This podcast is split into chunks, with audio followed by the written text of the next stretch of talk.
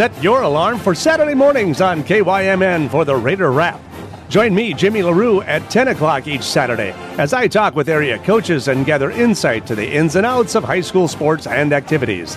AJ Reister will bring you up to date with all the scores and highlights of the week, along with one on one interviews in our segment of Meet the Raider. It's all right here, Saturday morning, starting at 10 a.m.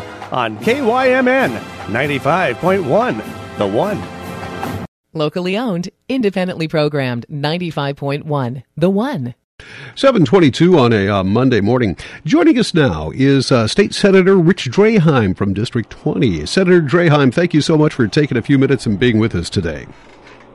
Thanks for having me, Jeff. We wanted to catch up with you on just what how the summer has gone. You know, from a legislative standpoint, what have you been up to? Uh, are there any projects or anything going on? So, I guess we can start off by just asking you how your summer has gone. You know, it, it's gone well. We moved, um, so after 25 years being in the same house, um, we we moved uh, not very far, but we moved. So uh, that that's taken up quite a bit of summer. And then, of course, following my kids, I have a 13 and 16 year old. Uh, one's doing tennis for the first time this year, and everyone's playing football. All right, uh, football season's underway. Do they play? Is Madison Lake? Do they have their own team, or is that one of the cooperatives? No, they play in Cleveland. They go to Cleveland, and uh, for tennis, they uh, they play with TCU actually but for football, they do have their own program. So right. You never know. All right, let's uh, talk about the legislative standpoint.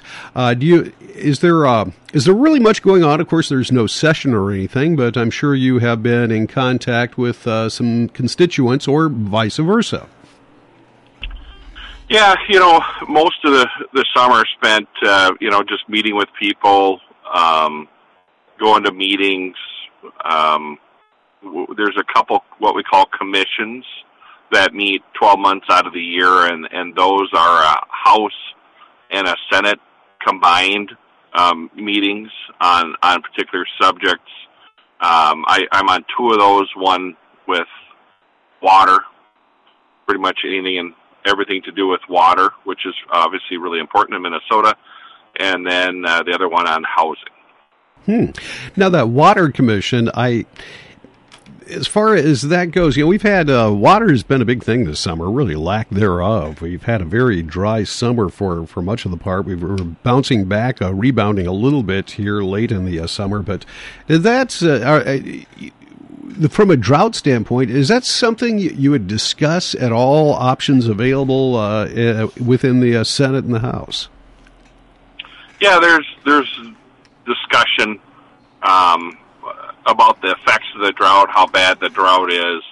Um, you know, I I can't remember. I think the late '80s was the last time it was this dry um, in, my area, um, and I think it probably was a little drier. Uh, you know, I think '88, '89, somewhere in there, um, from what I remember. Uh, and and we bounced back. We were very fortunate, but it is real regional you know, you watch the storms that'll be coming in today. Um, you know, they'll they'll catch a, a wide portion of the state, but not the whole state. Um, you know, and I, and I know they did. Uh, I think lift a burning ban up in Boundary Waters, which is a good thing. Senator Rich Draheim is uh, with us. Uh, Senator, let's uh, Let's talk about what's been, ha- I guess, what's been in the news. I don't think you've been directly involved with this, but that is, you know, the uh, the state has two hundred and fifty million dollars in extra federal spending uh, for COVID, and they're looking at who to give that to. I think both sides at this time uh, would like to give it to uh, people, you know, in the the front row, the the uh, first responders and people who have, you know, been on the line, but. Have you followed that much? Uh, the uh, obviously the Democrats would like to spread it out a little bit more. What are your thoughts on that? You know that that's the big debate. Um, you know, you spread it out too far, it isn't mean, meaningful. Um, you know, I, I, I kind of look at you know where where are we in the most need to keep people in those careers, and um, I, I met with some uh, hospital people here um, last week, and uh, we're not quite critical, but we're darn close to critical on the shortage of employees uh, for long-term care, and um, that blows back on on their industry um, because a lot of times hospitals send people to nursing homes to recover, um, and and if the nursing homes can't take people, you know, usually on that short-term couple weeks recovery, um, the hospitals have to, and then that affects their ability to uh, to have room for others. So um, a big issue, you know, anybody that's come up to St. Paul and met with me, they've heard me lecture about how in 2026 we're going to have this uh, huge problem with more people retiring than entering the workforce. It'll it'll be a statistical deficit. So right now we have a problem with finding employees, um, but it, but it's not going to get any better in the next five years uh, because we have so many more people retiring than entering the workforce. So statistically, the worst is going to be 2026. But you know, right now, what do we do about it? We you know, we we need people to help take care of our our elderly, um, and and, there, and there's a real shortage, and and I I, I don't know what the solution is. Um, you know, encourage people to go into that industry. You know, we've had bills to um, help offset the cost of, of schooling uh, to go into those fields. Um, I, I personally have carried some, um, but I, I don't know uh, what the solution is. But we're going to have a real problem, so um, we'll, we'll have to stay tuned and, and keep an eye on it. So, are there uh, groups that you would like to see outside of uh, the healthcare workers uh, that may be a part of that? Uh, that two hundred and fifty dollars get uh, some type of uh, some type of, I guess, refund or rebate. You know, I'd have to look at the numbers. I'm not I'm not involved in that negotiations. Um, but you know, the more people you add, the less dollars that goes out. Um, so, do you want a whole bunch of people to get forty dollars? Mm-hmm. Yeah. You, you know, I mean, so you know, I, I I would have to sit and crunch the numbers and look at, um, you know, I obviously people that work in the hospital setting and in a nursing home setting, uh, first responders. I I think those would be my first three choices. Um, but you know, like I said, I'm not on the committee. I, I haven't heard the, the debate on it, and um, when I asked about it a couple weeks ago um, from people that are on it, uh, they hadn't come to an agreement yet. The uh, the governor uh, reportedly is concerned that if you do call a special, uh, spe- if he does call a special session to, uh, you know, pass this bill, whatever it is they come up with, that uh, the Republicans might try to uh, fire Jan Malcolm, the health commissioner. have you been part of any conversations like that? What do you think of the what she has been doing? No, I you know I haven't really been. I'm I'm not on leadership.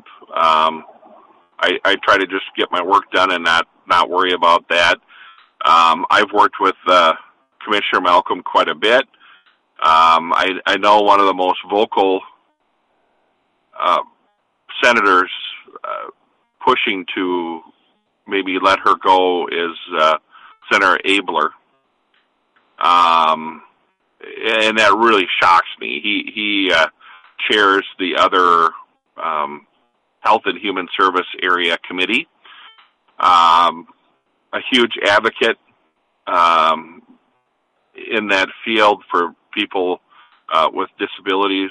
Um, just a, a, super guy, um, and you know I, I, think people should stand up and, and listen to him because uh, it is unlike him to push to remove a commissioner, um, especially in his own own field. I, you know, I I was disappointed in their department quite a bit over the last two years.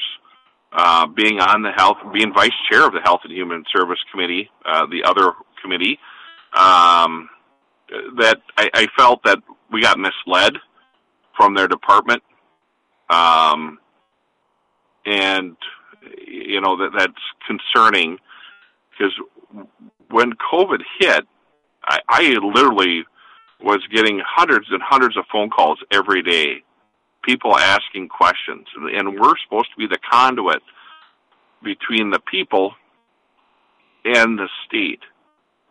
And you know, I know it originally there wasn't a lot of information, and it was kind of a moving target.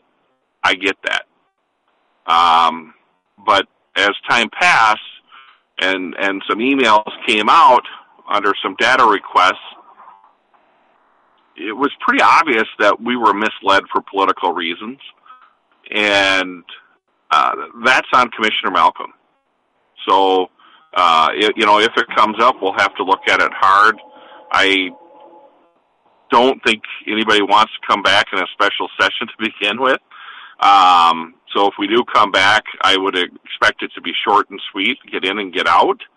Um, you know we went 16 months straight, and you know we're a part-time legislative body, and you know we're we're supposed to be in and out in four or five months, and uh, you know go back to our districts and and, and hear the people. State Senator Rich Draheim is with us. Uh, Senator Draheim, just one other question in, that, of course, you know 2022 is as an election year, and we'll be electing uh, a governor at that time, whether it be a, new governor or the current one. He's going to be running for reelection. But the Republicans, there have been, uh, I don't know, five, six, about a half dozen or so candidates that have announced that they will be running for their party's uh, nomination. Do you have, uh, you know, several of them are senators as well, at uh, some of your colleagues in the Senate. Uh, has, is there anybody at this point that you've uh, you've uh, thrown your support behind, or um, is are there any ones that I guess reflect your views like you would like to have them reflected in a governor? You know, great question. Um, I you know, I think last time I counted there were six. I, I know three of them quite well. Um, you have the former majority leader uh, Paul Gazelka, uh, who's currently in the Senate, and then you have uh, Michelle Benson, um, who is the chair of Health and Human Service. I'm her vice chair. And then you have former Senator uh, Scott Jensen or Dr. Jensen, and uh, you know we sat next to each other on the floor. Our offices were next to, next to each other for four years so I, I know him quite well also. So I know all three of those, uh, you know, probably the best, and and I really haven't heard too much from the other three. I, I'm just glad that there's a bunch of people stepping up and uh, wanting to help uh, Minnesota, and you know, let the process take take place. Let people go to caucuses. Uh, let people go out and hear them and decide who they think is the best um, person to help run Minnesota for the next uh, four years. So I, I, you know, I, I think all three of them would would do a fine job. Um, you know, we've we've had disagreements, um, like any two senators would, on how to do something, or, or maybe not think that something is the best route to go uh, to find a solution. Um, and I think that's healthy. I think we need to be honest about that more often. Uh, just because you belong to a party doesn't mean that you believe uh, what everybody that is in that party says. Um, so it, will be interesting. I, I'm just grateful that people are stepping up and wanting to get back. Uh, Senator Draheim, we want to thank you so much for taking a few minutes and being with us. Uh, enjoy your autumn, and we'll let you get back to uh, to work. Thanks again. Yep, thank you. Mm-hmm. State Senator Rich Draheim from District 20. You're listening to the one KYMN Northfield, Minnesota. It's eight. Uh, excuse me, seven thirty-five. News with a side of sports. Tim coming up.